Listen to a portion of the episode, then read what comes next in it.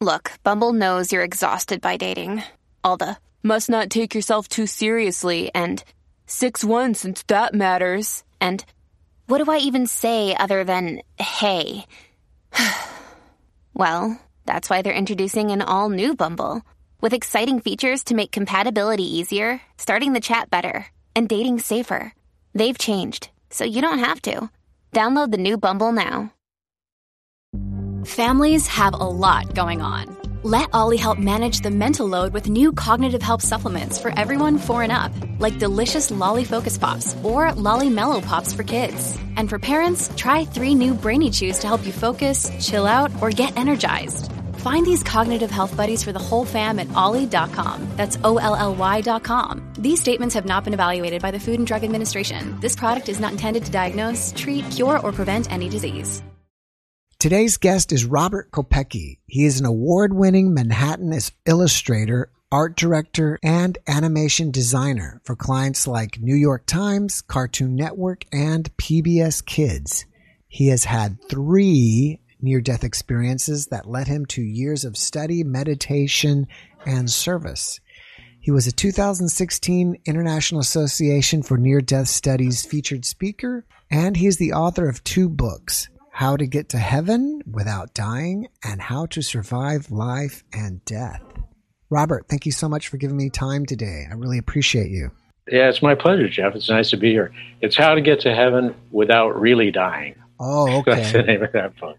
I actually, honestly, I didn't have the second part there, but I remembered it earlier doing stuff, and I then I tried to wing it. Yeah, so, it's a play on a Broadway show title, kind of. oh, know. really? How to succeed without really trying. It's how to get to heaven without really dying, and that's the important part is the yeah. not really dying yes. part of it. You know, uh, yes. uh, because that's kind of my that's where my story differs from a lot of people's. I think mm-hmm. is that um, having had the three occasions, the three different things happen to me. Mm-hmm. Um, heaven is not a place, in my experience. Interesting. It's a state of being. Hmm. It's a state of being, and and uh, the place that we experience in the quote unquote afterlife, uh, in, in my experience, is the result of basically what our karma is at the time. You know, in the same in the same ways that we're creating our life in this world, um, our life is also created in a similar way in whatever world we're occupying. Since you said heaven is a state of being, and when you're out of your body and into this other dimension or wherever you are, um, your state of being obviously has changed physically, but I guess somehow, from what other people report, their state of personality or their state of who they are changes. Like all their worries, all their problems, all their whatever automatically disappears for them. They don't even have to try. It just automatically goes away and they're in peace. Would you agree with that? Right. Yeah. Yeah. And, and, um, I go further uh, to kind of quantify what happens because now I've heard a whole bunch of people's stories and stuff. Mm-hmm. Um, in 2014, my first book came out, which was How to Survive Life and Death and it was kind of a surprise that it happened. I'd never, uh, I'd never known very much about near death experience or anything. I think I saw In Search of with Leonard Nimoy or something mm-hmm. once a long time ago okay. with the light at the end of the tunnel. Uh-huh. And then once that first book got published, then I started being contacted and, and I had the opportunity to meet a lot of other experiencers mm-hmm. and hear their stories. And uh, what struck me was the same thing that strikes me about my three stories is that there's a lot of things in common. There are certain motifs that are in common with near death experience, but there's a lot of stuff that's very different and very custom made. There's a hmm. whole range of experience that's just is larger than your imagination, pretty much. But some of the things that are always in common in the positive near death experience stories, which each of mine really kind of is pretty pretty much, is that there's always pure love, this kind of sense of, of transcendent unity of being enfolded in love, kind of boundaryless. Um, there's radiant illumination of some kind, a br- brilliant light or light beings or clouds. There's something I had all that stuff happen. There's usually some kind of karmic uh, instruction where you're here to learn something, sort of thing. That happened for me uh, too. Um, there's this kind of uh, uh, eternal renewal that takes place where maybe you're given an option to uh, to come back and start something over or make something happen, that kind of thing. And so the uh, that um, that feeling of being uh, enfolded in kind of a, uh, a matrix of loving intelligence without personal boundaries any longer. I experienced in all three of, of my my near death uh, experiences, and almost all near death experiencers report that. You know, and that's something that that's available to us here too. And I would um, I'd assert to your listeners that everybody has even had a piece. Everybody has had a little piece of heaven hmm. in their lives, and so can relate to uh, to these kinds of feelings that are just much more pronounced uh, when you're uh, you know experiencing them extra dimensionally, so to speak. You mm-hmm. Can you elaborate on that? Like how we experienced it ourselves here that we all have, just maybe like being in love or being extremely happy or I'm sure, yeah. A moment in nature, uh, for example. Um, the the the um, the membrane to the divine is much thinner in nature, mm. you hmm. know. Mm. Uh, so you can open up, you can forget about who you're supposed to be and what you're supposed to be, and just experience a kind of a transcendent unity when you're in nature pretty right. easily. Yeah. Um, certainly, that's one of the way. Or when you're sharing uh, with a, a, pet, for example, with an animal, they are channels to divine consciousness, and mm. so you can have that kind of experience of transcendent unity where everything is suddenly uh, better. You know, mm-hmm. everything is is mm-hmm. easier and stuff. And this similar thing when you're with your kids, for example, and you know the the sort of illumination that comes out of a baby, a happy baby's face, you know, that mm-hmm. kind of stuff. Mm-hmm. These are moments of of, uh, of heaven, so to speak, of the state of being that I experienced, and mm-hmm. that I mm-hmm. think many near death experiencers have. I guess just in that near death experience, the moments are never ending until you leave. Would that be uh, correct uh, to say? Right. Yeah. Um, and obviously they do end uh, because people don't uh, report on near death experience unless they come back. You know, yes. like, like me. Right. You know, I'm I'm here. It was near death. Mm-hmm. Right. So, um, but those those kinds of experiences are available here, and that's really that's the second book, um, um, how to get to heaven without really dying. Mm-hmm. That's what it's really about. Is I really try to break down experiences in this life and pathways to that state of being mm-hmm. that I know to be heaven, and, and that I, by identifying with other near death experiencers, have, have been able to recognize as being heaven. For some people, you know, it looks like heaven, mm-hmm. just like angels and clouds and God sitting on a throne and stuff. Uh, for me, it was just a sensation of being mm. that was uh, something I've only had little pieces of in this mm. life. But there are means that we can get there and and that's really what my, my second book is about is to help you experience that mm. kind of thing so would you say that on none of your ndes nothing fantastical happened you didn't see colors that you weren't able to be seeing here or you know uh, me, see, well, go, going out into the cosmos or one with the universe or um, right they're, they're actually uh, mine are fairly humble compared mm. to some people's I was uh, speaking at a thing, and, and, Robert Thurman, the great Uma Thurman's dad, the great mm-hmm. Buddhist teacher, was there, and he was talking about uh, Buddhist afterlife states. And I said, you know, what does it mean that I I've I've had these three experiences, but none of them were incredibly grand. You know, I didn't have these like flocks of angels and stuff like that.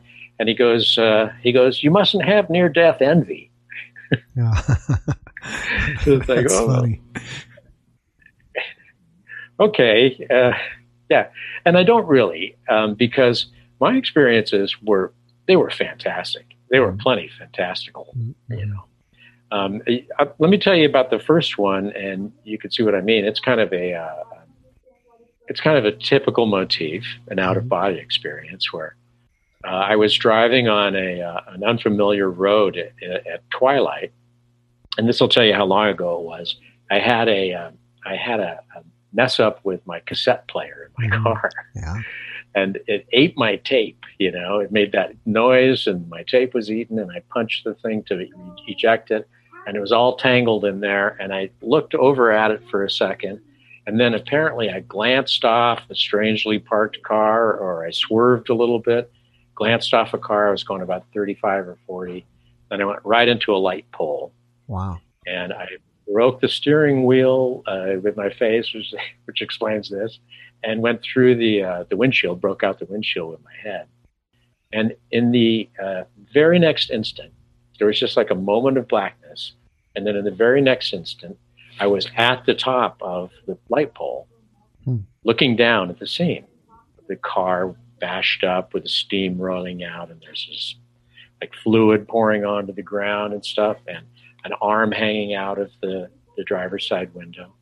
And I, I didn't know this. Uh, I didn't know this neighborhood well, but I could look over hedges and stuff down into people's yards and see lights flipping on on porches and stuff like that, and people running out to see what had happened and there was a moth flying around, you know. Mm. So I have these kind of specific memories about mm. moth flying around the light. And I watched people come out, and I sort of was able to um, to levitate downwards. Although I was not in human form, I didn't have hands and stuff. I didn't really know what form I was in, but I was experiencing this absolute sense of boundaryless boundarylessness and transcendent unity with this kind of you know loving intelligence that just surrounded and enfolded me. And it was it was wonderful. Mm-hmm. but i was looking at you know material reality and people coming out. And i tried to tell people that i was all right uh, but they couldn't hear me. And uh, and then I, I the whole time i had this sense of somebody behind me and mm-hmm. uh, this sense of being shepherded or guided uh, kind of got stronger and stronger until it was as though I was hearing a voice telling me that it was time to go. And when they were loading my body into the ambulance, and I'm watching it from above, you know, formless, uh, I'm shepherded off into what I remember as being as being a, a like a cloud bank kind of.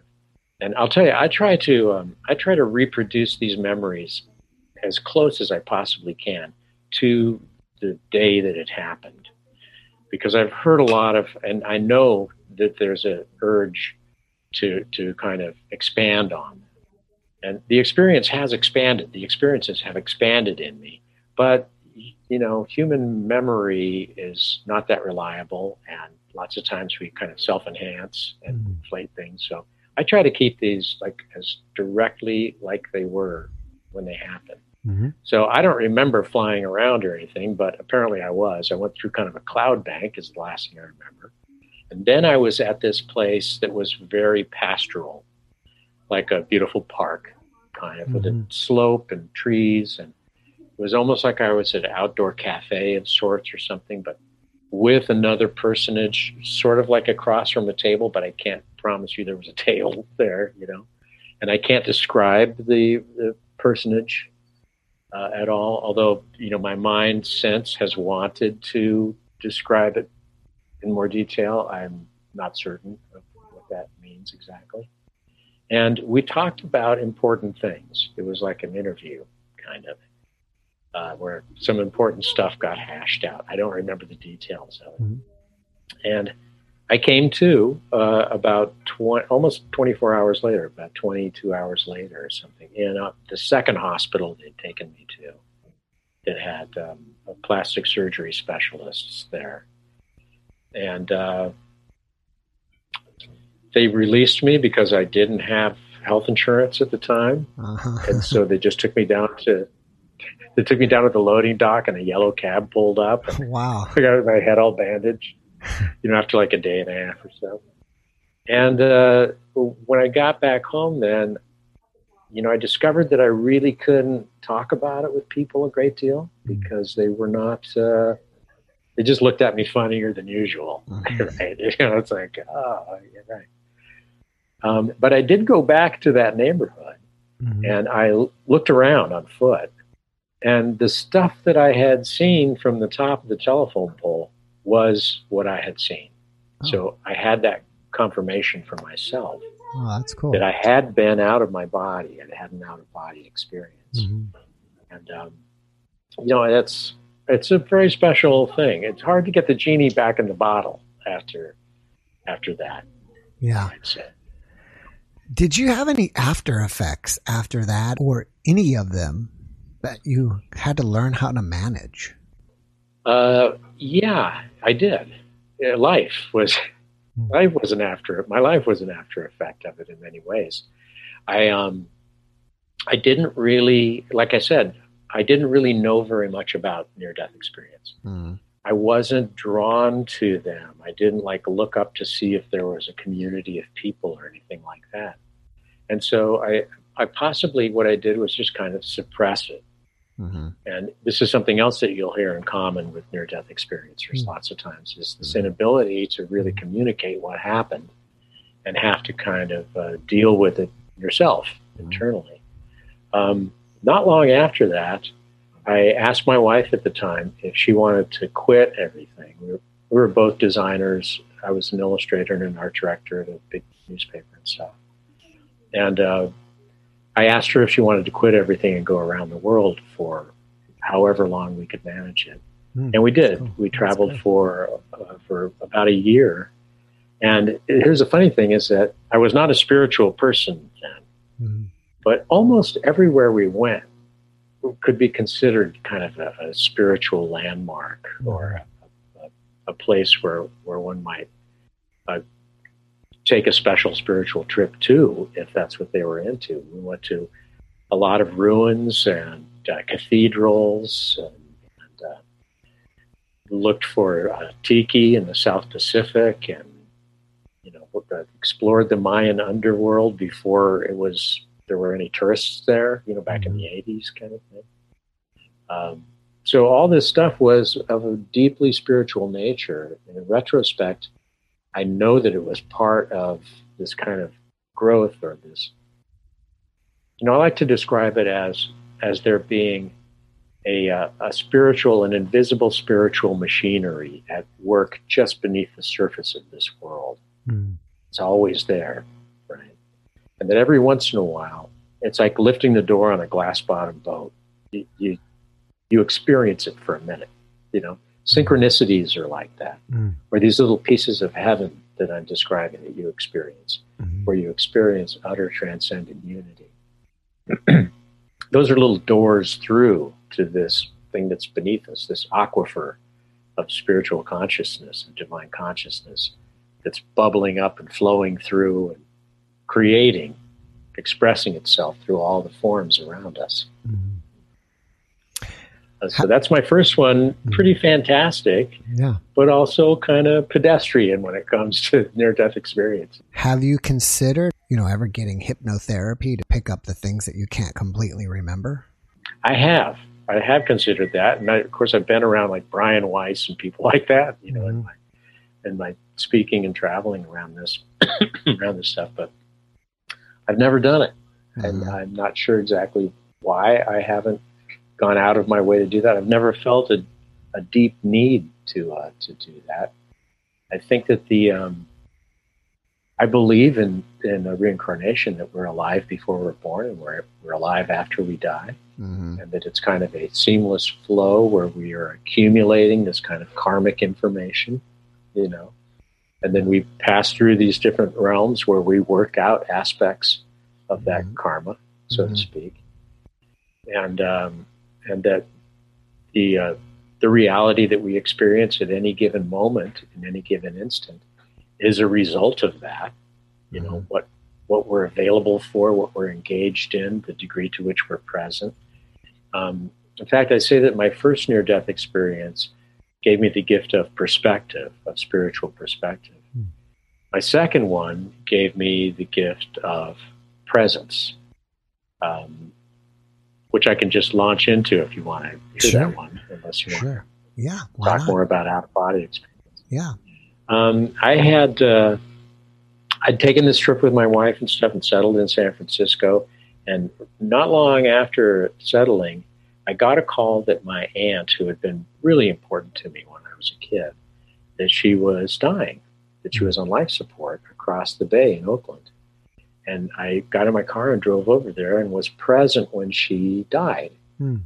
And I had a I had an experience that I think was different from my cousin and his family that were also there in the room. Um, of her uh, being present with us, and uh, I um, kind of fell out of my marriage. In fact, a lot of things kind of went off track after that. And I ended up um, leaving my wife and I moved to New York City. I'd always wanted to live in New York City, and I began leading the life of of a uh, like a downtown artist. You know, I was I was pretty um, pretty nocturnal and self destructive and all of that kind of fabulous stuff, Sure. right? and um, that led to a, a, an experience where I you call it an overdose or or just you know burning the, a Roman candle at both ends kind of thing, where uh, I had a um, I had a kind of succession or a cascading uh, breakdown, and passed out on the floor of my apartment in, uh, in Midtown Manhattan. And my girlfriend at the time was there, and immediately became, you know, upset and as she was expressing how upset she was, you know, she's down like trying to. I was going. I had gone numb from the neck down, and couldn't move at all. I'm laying on the ground, and the whole room filled in in this brilliant white cloud, um, like when you see the sun filling a white cloud, just radiant brilliance, illumination and she completely faded out. All the details of where I was in this reality were gone, and I was in this cloud. And again, I felt like I was not alone. I felt like I was accompanied, hmm and this entity, uh, you might call it, directed me to kind of like look a certain way into this cloud, and there opened up in the midst of this cloud a kind of a screen um, that was a little bit more like a box of time where these episodes from my life began to play. And they weren't the greatest hits. They, Mhm. you know, it wasn't the highlight reel. These were these were things that um, that generally I had missed. Times when I was injuring somebody and I had just kind of steamrolled it in my mind, or when uh, opportunities arose for real growth and I had not been present. for it, you know. And there were maybe five or six of these, some of which I've come to remember uh, since then. At the time, I didn't really remember them very clearly, but um, you know, those are memories. Again, I'm not sure I can trust them because Mhm. they've been so long, and this is where maybe the hypnosis might be able to really help me out, kind of thing. But but um, they were uh, intensely meaningful. You know, they were really pivotal moments, as I remember. And uh, then I started to hear my girlfriend screaming and crying kind of again. And it kind of broke through. And I was still alive. And the cloud started to dissipate a little bit, to kind of thin up. And some of the definition of reality of the room I was in, the girl crying and stuff, started to enter back into it. And I kind of start to feel a flow again. And it faded out completely. And I was back in this room. Hmm. And I was on my back for another 45 minutes or so, probably. Um, and then that one changed things a lot. I broke up with her. I moved from New York to Arizona.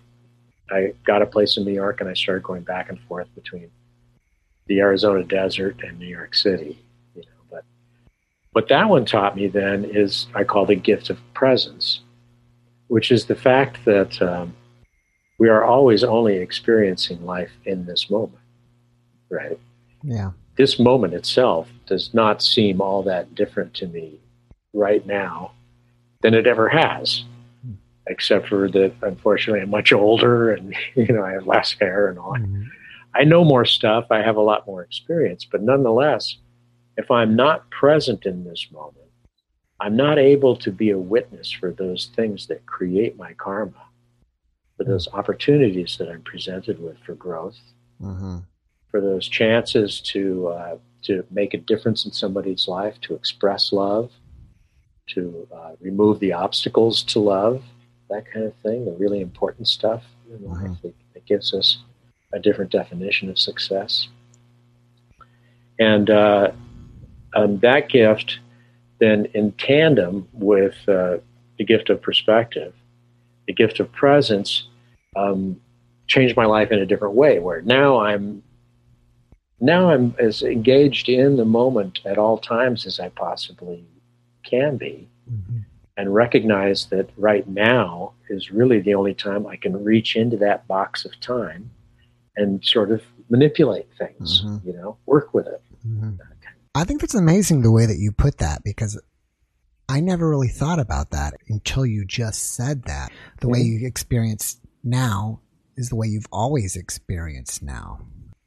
That's so, evidence of what the out of body experience teaches me too. Mm-hmm. Is is that we are spiritual, we are diaphanous, effervescent, mm-hmm. light energy beings, spiritual beings, mm-hmm. riding around in this unfortunate vehicle. You know, mm-hmm and uh, and and uh, we live in this kind of eternal moment. How does one, um, in the present moment, determine that if opportunities are coming by because something you know seemed like a good opportunity, but you never really know, right? Unless you take a chance. I think that paying attention in the moment opens you up to to more potential for for that kind of growth and expansion. Um, you'll notice that if you're really caught up in your life, in who you're supposed to be, where you're supposed to be, what you're supposed to be, you're comparing and, and uh, judging and, and, doing all that kind of, you're kind of involved in the world of ego. Uh, you overlook a lot and you miss a lot.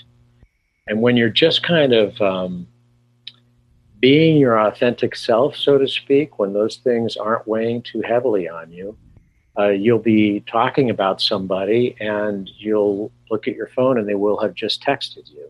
Mm-hmm. And you'll be you'll be talking about koala bears and a truck will go by with a koala bear on it, you know. Yeah. And these are those moments where it opens up and you can see into it and then it closes back up again. Mm-hmm. Uh, but if you um, practice, and meditation is really great for this, for expanding you into the transcendent, so to speak, mm-hmm. or the extra dimensional. Uh, if you practice being open and being and having mindfulness, is what the Buddhists call it, awareness in the moment, then you'll start to see these things all the time. Mm. They start happening all the time. And then when life opens a door for you, it's just very obvious. Hmm. Most of the time, uh, we're stuck in this place where it's like, oh, should I do it or shouldn't I? I don't, you know, I don't know. Mm-hmm. Well, if you stop and take a couple deep breaths and ask yourself internally, is this the right thing for me? And just like take a moment to listen, there's a very good chance that you will get the answer, you know, it's like, no, there's something wrong with this. Take a pass on this. Or, yes, step forward, say yes. Mm-hmm. Um, and when you're living with certain principles that, that, that I call the, the um, characteristics of heaven mm-hmm. kindness, honesty, humility, forgiveness, compassion, service when you've got all that stuff in your heart and you're living that way, then you can see that a lot of things are things that you should say yes to. Mm-hmm. And the things that you shouldn't say yes to are pretty obvious mm-hmm. because they don't have anything to do with kindness, honesty, humility, forgiveness, compassion, or service, you know? Uh, so the experiences uh, sort of set down this kind of path or course uh, for me. Um, and the, the three the, three ch- uh, sections of my book are, are perspective, presence, and purpose. That is the, what I learned from the third third one. My third and least favorite near death experience. It's not so bad though. I I do. Uh, the first book is about dying more, mm-hmm. about people who have issues with dying, because um, I can tell you that in each of the three experiences, uh, death was quite a pleasant thing in hmm. most ways. Now, I didn't suffer from an extended disease or something, right. where it slowly got worse and painful and stuff like that. And I did. Uh, my third one was very painful and took me a long time to recover from, which I'll, I'll tell you in a minute. But it's um, it's just uh, um, available to to uh, all of us in the way that um, things are really difficult and they change things. Things are destroyed kind of in our life. You know, you have a you have certain things that you think of yourself. You die in many ways, and uh, you die from childhood and teen years, and then from your young adulthood. Uh, you lose relationships. Other people die in your life. Uh, you lose a job. You lose a place to live. Um, those are the deaths that are really changing. The mm-hmm. actual death, the physical death, was not um, was not that. It was like stepping into another room. Mm-hmm. You know, it was just like, oop, I'm here now. Mm-hmm. Uh, so it's not a bad thing. Death is not a bad thing. Only because we're humans. You know, don't ask me to prove it right now. Mm-hmm. right? Because we're humans, we don't. Uh, we, we instinctively don't want to have to go there. Uh, so the third one, I was um, I was traveling between Arizona and New York, and uh, it was a Super Bowl Sunday. I had just come from New York to a small town, a college town in Arizona, and I I looked like a New Yorker, so I was a little bit out of place, I think. And um, my uh, fiance at the time was at home baking, and I had gone to watch the Super Bowl with some friends and there was a, a, lot of people around this university town for Super Bowl Sunday. And after the game, I went out and I got it. This will tell you how long ago it was, too. This was uh, 88 or so, um, around there. Um, I got on the, uh, no, I'm sorry, it was uh, in the, the third one was in the 90s. Um, I got on a, a payphone to call the, uh, my fiance and this big skinhead kid came up and started to hassle me. Hmm. And he was sort of pushing me and, and he was drunk. He was real drunk. And I kind of talked him out of it. He reached in and hung up the phone on me. And I kind of talked him out of it. And he went away. And then I got back on the phone uh, to my fiance. And this kid comes back. And he's really aggressive, pushing me and hollering at me and calling me names and stuff. Yeah what he thought I was or whatever. And um, I dropped the phone and I made a great mistake that I will never repeat. I planted my back foot and I punched the guy right on the chin and knocked him backwards just out flat. And people around me applauded and stuff. It's like, boy, he really deserved it and good for you.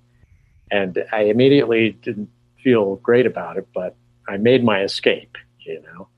I left, I went, I had ridden a bike, I got on my bike and I started riding back home. And I didn't realize that there was a van full of these guys who had witnessed me punch their friend.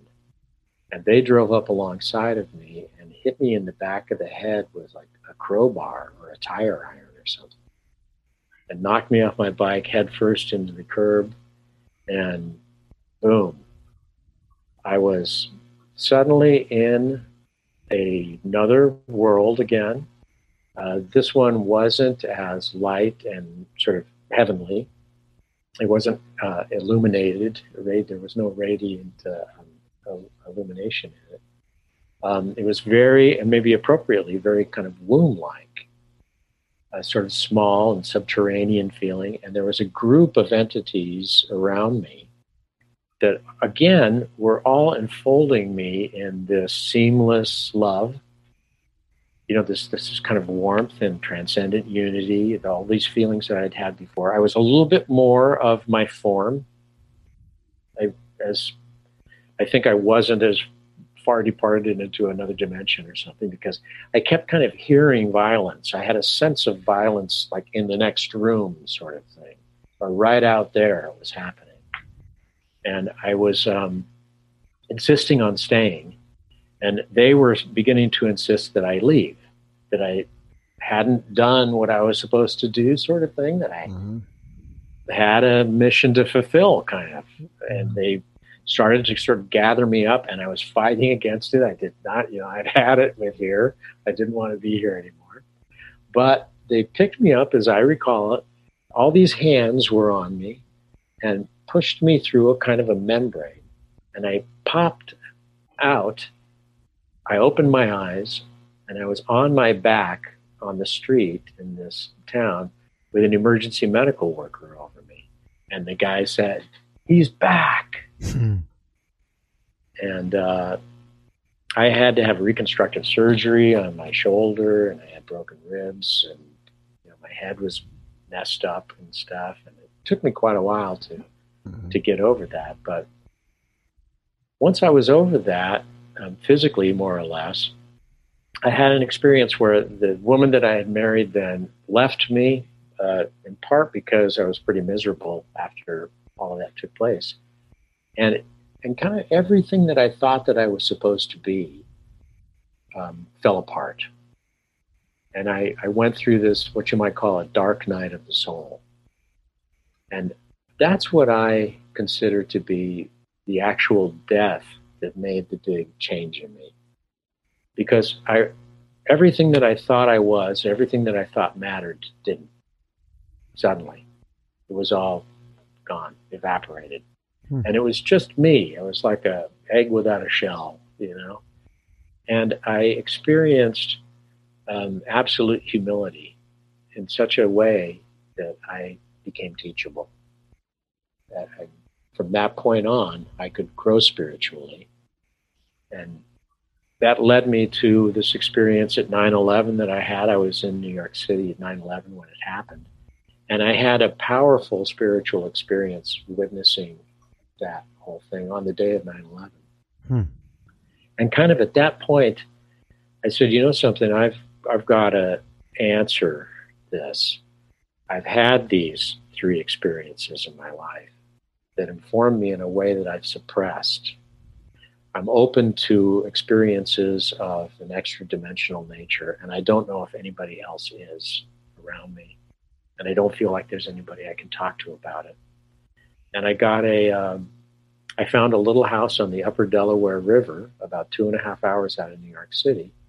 And I bought this little house and I sat on a rock by the river mm-hmm.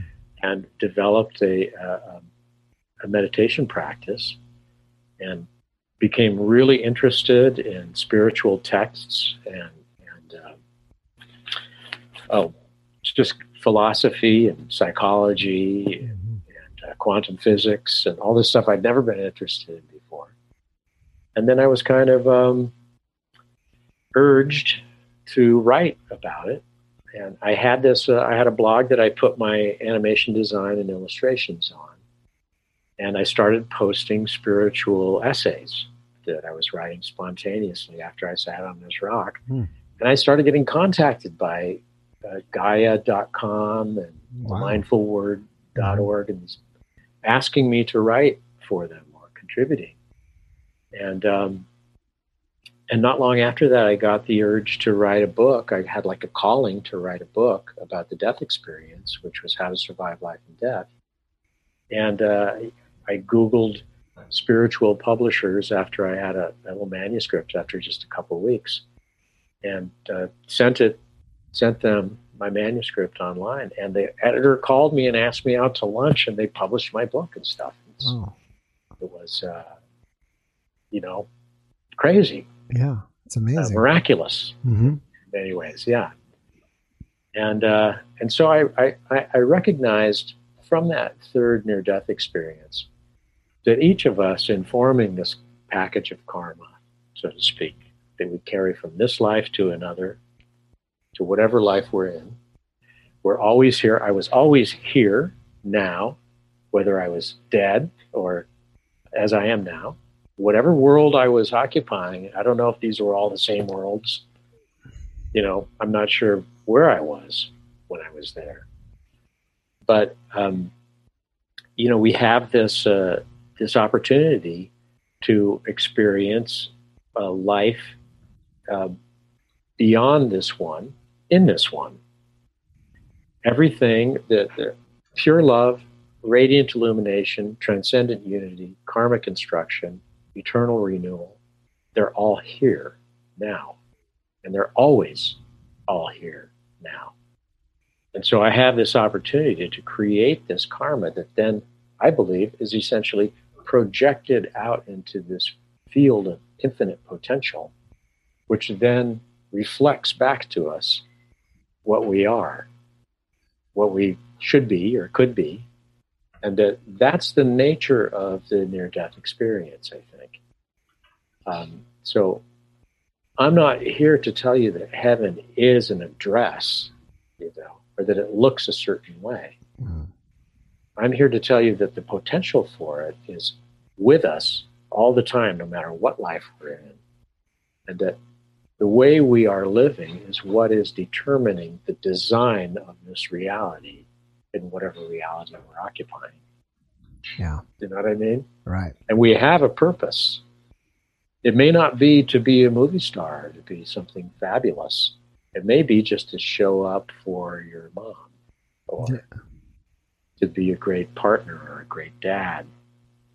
It may be something as simple as that, which is not simple at all, as we know. Yes. Profound. You know? Yeah. And so uh, um, each of us has a pretty fabulous calling, really, and that is to fulfill and create this, uh, this karmic, you know, package of information that we are and to have it overlap and join in and become um, boundaryless, to remove the obstacles to love, mm-hmm. to express love coming through us, to witness it in all the forms of the world.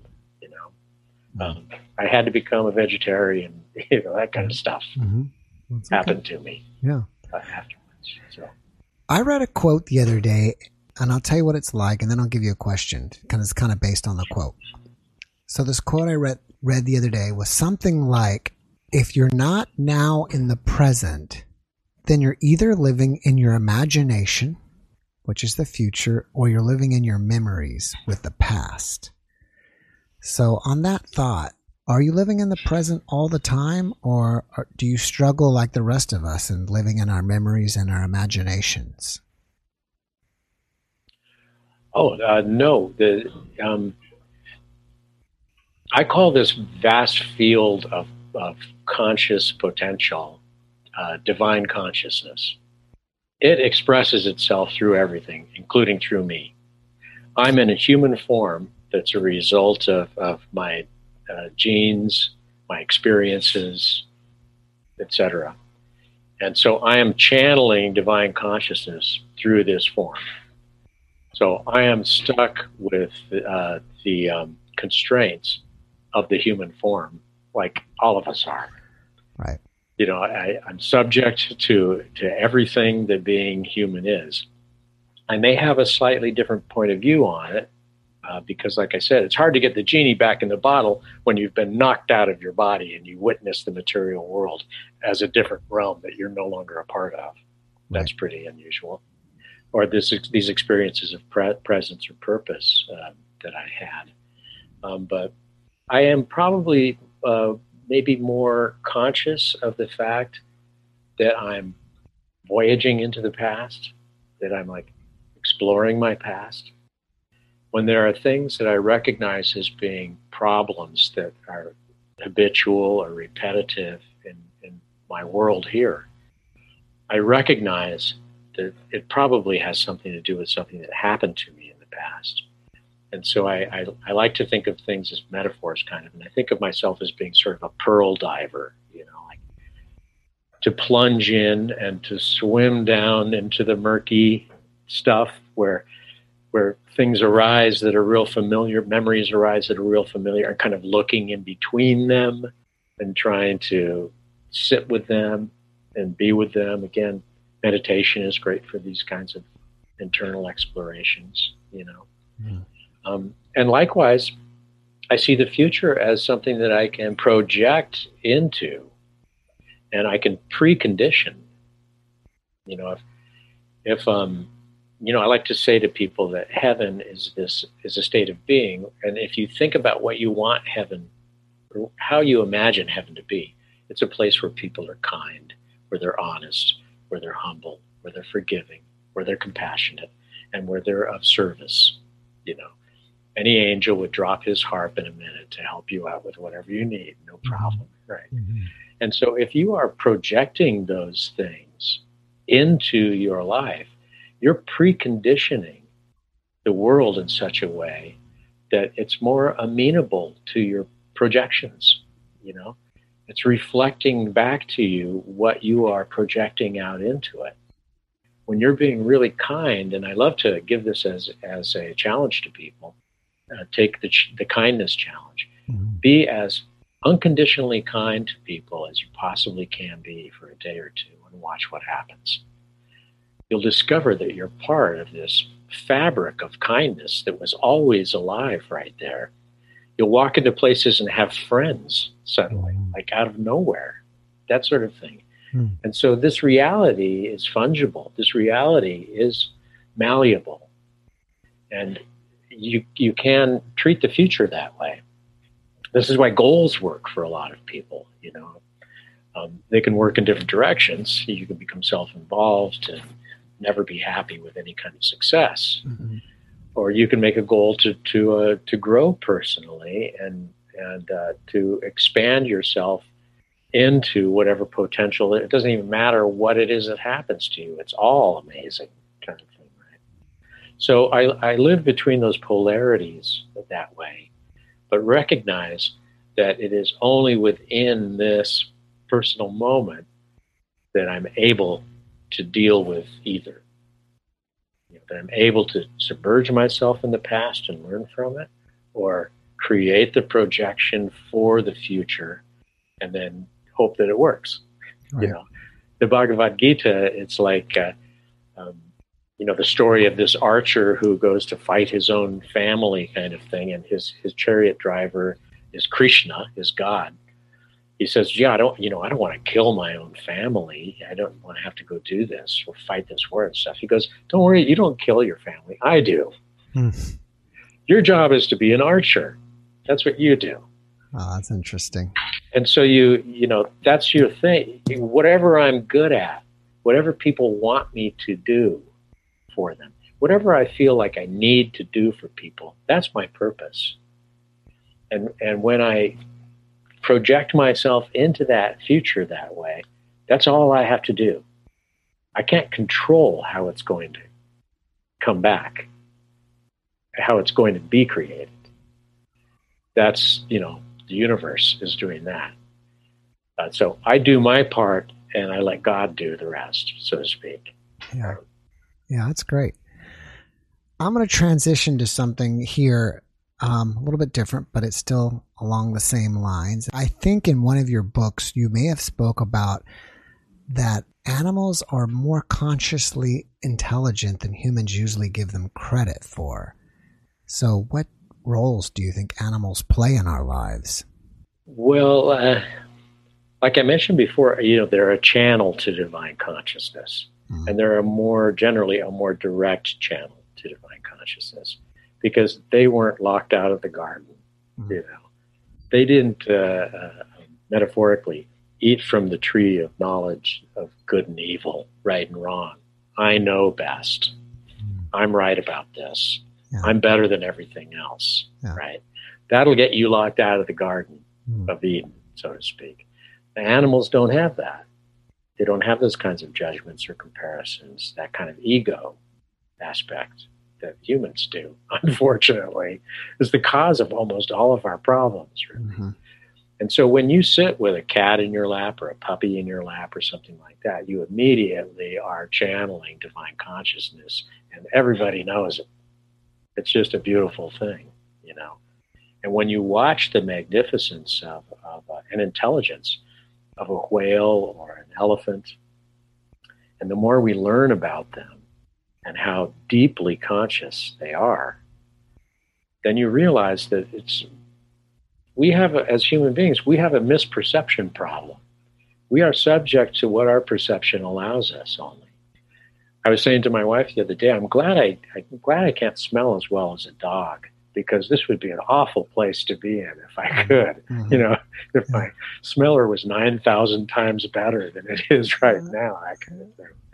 And so when we recognize that, that uh, animals have these profound intelligences that are formed by their perception of the world, they live in diff- a different world than we do. It's the same world, but it's a completely different world yeah. than what we live in. Um, then you recognize that they they are uh, karmic individuals too.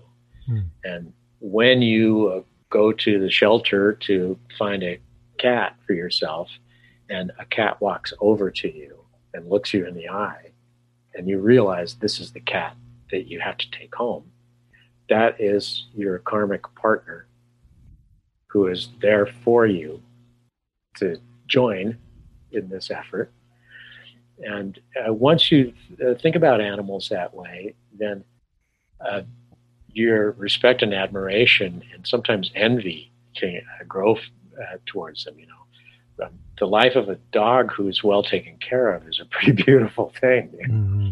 I would love for that to happen. You know, that kind of thing.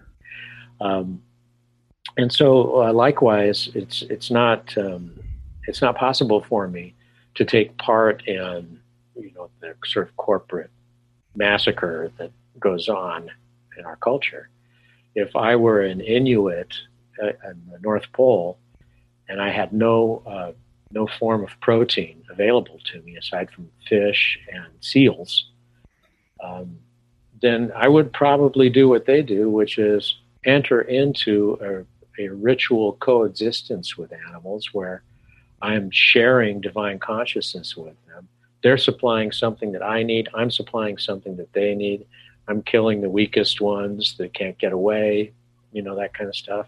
Mm-hmm. And um, I'm dressing up as a walrus and doing a ritual dance to release the walrus spirits and invite the walrus spirits in. I'm part of a cycle of being with them. Mm. Then I would consider eating animals that way. Right. But I don't need to do that. I don't have to do that. I love beans. right. you know? Right. and so, uh, uh, and and so, um, when we allow that to take place for us with animals and allow that expansion, that's a kind of expansion into heaven, so to speak. That opens you up into the state of being that I'm talking about. That's available for us. Most people experience it with their pets all the time. Mm-hmm. And if you're just more conscious about it, if you're more present for it, uh, it opens it up in a different way to you. And it, it becomes um, a new definition of success, a new kind of reality mm. that's more heavenly in its mm. nature. You know? mm. I noticed on your first and second NDE, you had a being here. Do you believe that that was the same being both times? And if so, do you think if it is the same being, this entity is with you like a guardian angel or just some ent- entity assigned to you to look after you while you're here? Yeah, the, the explicit part of spirituality is a little frightening at times because you, you know you are always being watched. Mm-hmm. kind of, mm-hmm. like, you know, I hope you're not watching right now. but uh, um, yeah, I do think that uh, that this was the same entity, and in fact, in a in a completely different kind of um, experience. Um, when I, I first met uh, uh, my wife, um, that I've been married to for 12, 13 years now, um, who, by the way, is an animal communicator. Hmm. So she's constantly coming up with evidence of the unseen. You know, it's amazing. Um, what was I talking about? The uh, entities on your shoulder. Lost my. Yeah, about um, my guardian angel. Thank right. you. Uh, she's a, a Reiki master, and I had never experienced anything like Reiki before, which is this Japanese kind of energy massage sort of thing that's uh, related uh, to uh, your chakras and the like. And uh, I kind of went unconscious as soon as she started to give me a, a Reiki session, and suddenly found myself. I had kind of like an astral travel sort of thing, mm-hmm. I guess, right? I was flying like an airplane, but my body, you know, with my arms out like this over a cloud, over above the clouds, like you would do an airplane sometimes. And there's this opening happened, and it was green down in there, and I flew down, and I ended up in this sort of uh, beautiful kind of house, country house, with a meadow around it and woods. And I walked up onto the porch and into the house, and my aunt Ruth, whose bedside I had been by when I died, when she died, um, was there. And she introduced me to this rather elegant woman as being Anne, who was there for me. And so I had this experience where I met my guardian angel, I believe, um, in this kind of astral spontaneous astral travel thing. Then I, you know, then I woke up and and you know, my wife said, "Hey, you fell asleep for a while," mm-hmm. kind of thing. And so whether it was a dream or I was astrally traveling, to me, that is who is with me. And when I go into meditations or when I go into personal prayers, I'll often talk uh, to her and to my Aunt Ruth, who's with me all the time, too. Mm and uh, to Yeshua and Buddha and Krishna and Allah and uh, you know Dr. Wayne Dyer and Joseph Campbell. I'll include all kinds of favorites. yeah, that's interesting. You added Joseph Campbell. Oh yeah, oh, Joseph Campbell said something. Um, you know, for years and years when I was not spiritual, uh-huh. one thing I would make sure I never missed when it was on was when PBS replayed the Bill Moyers Joseph Campbell interviews, yeah. The Power of Myth. Yeah. It was really life changing for me, this show. And I remember Joseph Campbell saying, um, uh, We're here to answer the metaphysical impulse to transcend the delusion of separateness. Hmm. Wow. That's and he had amazing. this look on his face, like, you know, and I didn't know what that meant until you know after my inner journeys up on the river. But now that's one of my very favorite kind of go-to sayings. We're here to answer the impulse, the metaphysical impulse, to transcend the delusion of separateness. We are all one. We're all the same. Mm-hmm. Being experiencing many of the same things, mm-hmm. expressing this divine consciousness through this form that I'm in, that form that you're in, everybody yeah. out there, their form. And all these things around us are divine consciousness pouring through those forms in this realm. This is what it looks like, all of it. Since we're all the same thing, we agree on the structure of everything. But there is still a tremendous range in experience, you know. Mm-hmm. When, you, when you die and go to heaven or wherever you go, and this, I think, explains people's uh, very different very different um, experiences. It would be like parachuting into the onto this planet. Mm-hmm. Uh, you could land in Grosse Pointe, Michigan, and be the child of a fabulously wealthy family and have one kind of experience, or you could, uh, you know, wake up in a war-torn country in poverty and have that kind of experience too, dependent on on what your karmic makeup is, mm-hmm. essentially. Hmm. So yeah, I have a uh, I have a guardian angel. That's the long answer to that question. Oh, that's okay. And uh, I experience I experience her uh, regularly, personally. Do you have any other projects that you're working on right now? I mean, you have the two books. Are you working on a third book, or there's is there anything else that you're working on that you'd like people to know about? Yeah, I've I've got um, I've got another book that's outlined that, uh, that's called The Zen of Near Death. Hmm. Um, but I also have a memoir project uh, that I've been working on. I've had an unusual life. I've had a lot of strange and interesting things happen to me, not just the near death stuff, mm-hmm. um, but I think was opened up to some of these kinds of experiences uh, because of, of the near death stuff. I don't consider myself so much a near death experiencer, and I don't, I'm, I'm not sure that I want to write strictly for that field or just speak at near death experience things anymore. But I'll tell you the, the main project that I've had lately, uh, because my wife and I moved from New York City, lived there for like 35 years or so, brief, the brief time that I was in Arizona. And uh, we moved to California. I'm from California originally so I'm closer to my mom who lives in San Diego.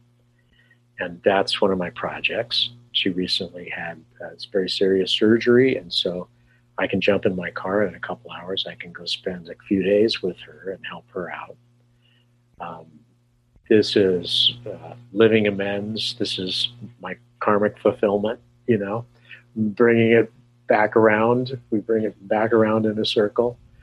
Uh, my dad, who lives halfway around the world, who's a, a, very eccentric guy, showed up here on my doorstep in Palm Springs, California, uh, sick.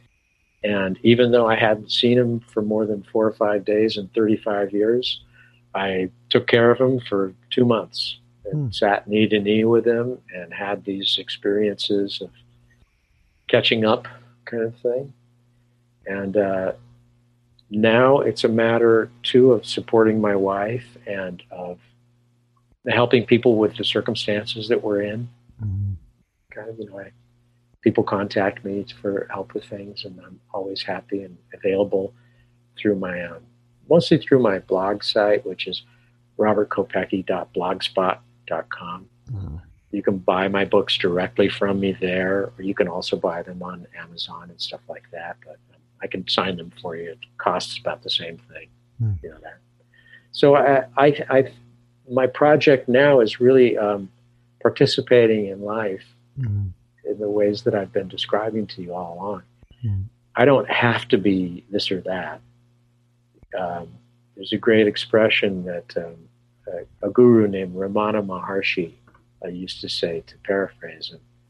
The problem with uh, saying, I am this or that, is the this or that. The I am part is fine. And we all are. When you start saying I'm this or I'm that, you know, I'm smarter, I'm owed money, I need a job, I, you know, those are aspects of the material world then mm-hmm. that don't speak of that transcendent unity that we all share. And that I try to have direct my life now. So I don't feel a great need to do uh, this or that. Yeah. But instead, to kind of answer my life as it's presented to me, and to allow it to lead me. There's a there's a Native American expression I love, which is, "If you get tired of rowing upstream, turn around." Mm-hmm. Yeah. Because it's carrying you, and it will carry you in a reliably wonderful way if you're not fighting it or trying to control it. Is there any other way if people want to get in touch with you besides your blog website? For example, do you interact with the public on Facebook or are you more of a private person? Um, it's a combination. Yeah. Uh, I feel like pe- people are drawn karmic to, karmically to me, so to speak. I work with uh, a number of people regularly, sort of mentor uh, people. Um, but my uh, my email is on my uh, blog site, and it's also on my website too, which is robertkopecky.com. Okay. Um, and so people can get in touch with me. I'm available, you know. Uh, and I've had times when I, I had a lot of people, I was helping a lot of people at a given time, and other times when I wasn't so much. Um, it's not coincidental that I didn't have a lot happening when I needed to take care of my mom. I don't think. You know, I mm. think that you, if you have a certain presence in life, that that these things sort of open up for you. You know, the the circumstances you're living in right now are just right for you in a way, right? It's a perfect place for you to be on hold until you can move to where you're going to move to, and that's kind of how uh, how it always is. You want to make the uh, make the uh, path home be home, right? You're not always going somewhere. Mm. You're here. Yeah. All right, Robert. Before we wrap it up, a lot of people are going through hard times more than ever because of what's been going down this year. So, can you give us any advice on how to take it easier in life, how to enjoy life more, how to be more successful in life? Yeah. Well, I've been trying to do some of that, you know, this the, the whole time here, but mm-hmm. It, it's also, I think, uh, this matter of death and dying, uh, where I was mentioning before that you you die in different ways in your life. And, and right now, we have this experience kind of a mass death of our lifestyle or of our expectations for things in a way. Mm. Now, it, it'll come back, you know, it'll restore itself and it'll come back to just a kind of normality, but it'll never quite be the same again. Because, as much as I hate to say it, the difficulty is instructive. This is not an easy life here. It doesn't end well for any of us in a way, you know. Um, and we go through all kinds of difficult things and we just happen to be sharing this one so that we're there's a value to our sharing it together. Mm. We are all recognizing right now that um, that there is a, a different definition of success than the one that we may have been buying into, of, you know, up until this point, and we have to find it. If suddenly you don't have that job, and you don't have that income, where are those things going to come from? And what is replacing that? Mm. What uh, ends up being really important in your life? You, you got all kinds of people going, wow, I, I don't know how it's happening, but I'm just barely paying all my bills and I'm spending all this time with my family. Mm. You know, that kind of thing. And so uh, being present with this kind of open heartedness and, and living in the moment and opening yourself to all this possibility, regardless of what the external circumstances seem to be, uh, will lead you in a way that that um, struggling and fighting it, uh, the degree to which you want to control things is proportional to the degree that you'll suffer. You know, uh, if I need to, things to be this way, there's a good chance they're not going to be that way. Mm. And right now, that's what we're all experiencing. They're not that way. So uh, you you're opened up. Um, you gain humility. You gain a level of humility that you wouldn't have had otherwise. And when we're humble, when we're truly down to our authentic self, we become teachable. And then we can expand and we can experience a lot of these uh, wonders of this life in a different way than we ever had before. Mm-hmm. Maybe because we're not so busy. Maybe because we're all sharing this, you know, the serious dance with death kind of thing that's going on on a global scale. Uh, things are being reorganized here in, in a beautiful way if you're uh, engaged in them that way. Um, you are what you think is one of the sort of seminal axioms of all kinds of religions and stuff. If you want to cast your thoughts into doom and gloom, you'll live in doom and gloom. You know, uh, so enjoy the moment, live in the moment, mm-hmm. and be in, uh, here right now. It's it's always uh, remarkable and fun in a lot of ways, even when it seems pedestrian, mundane, or something it can open up to you in, in ways that you hadn't imagined it could before. And and look at all the things, all the opportunities you're being presented mm-hmm. by. Um, the Sufis say that the the disaster is a great gift because when you look into the catastrophic, when you're facing it, you only need to turn around 180 degrees and there's bliss. Mm. So it's always right there. Mm. It just depends on how close you're standing to your fears, you know. Robert, I really appreciate it today.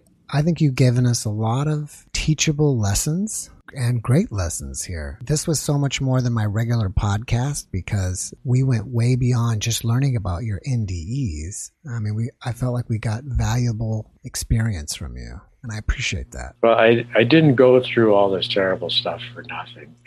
I'm hoping that, that I can pass pass some of this along mm-hmm. so that you don't have to do it the same way. You know, that's the deal. But I thank you very much, Jeff. It's been a great pleasure speaking with you. I really enjoyed it. Likewise, I was about to say, yeah, you've died on the cross for us.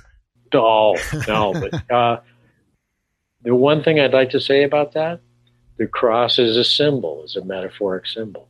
Mm. Life on earth, transcendent unity. That's what it stands for. Oh, wow, that's interesting. There's an intersection, right? That point of intersection. Life on this earth, transcendent unity, you can you can be there. You can be in that spot. Wow. Well, Robert, thank you very much. I wish you massive success on your next book, and I wish you a very great evening. Thanks very much, and happy holidays to everybody. If this airs beforehand, it's live, right? So happy holidays. Thank you. Be safe. Be Thank safe. You. Thank you. Thanks, Same Jeff. to you. Have a good evening. You Bye-bye. too.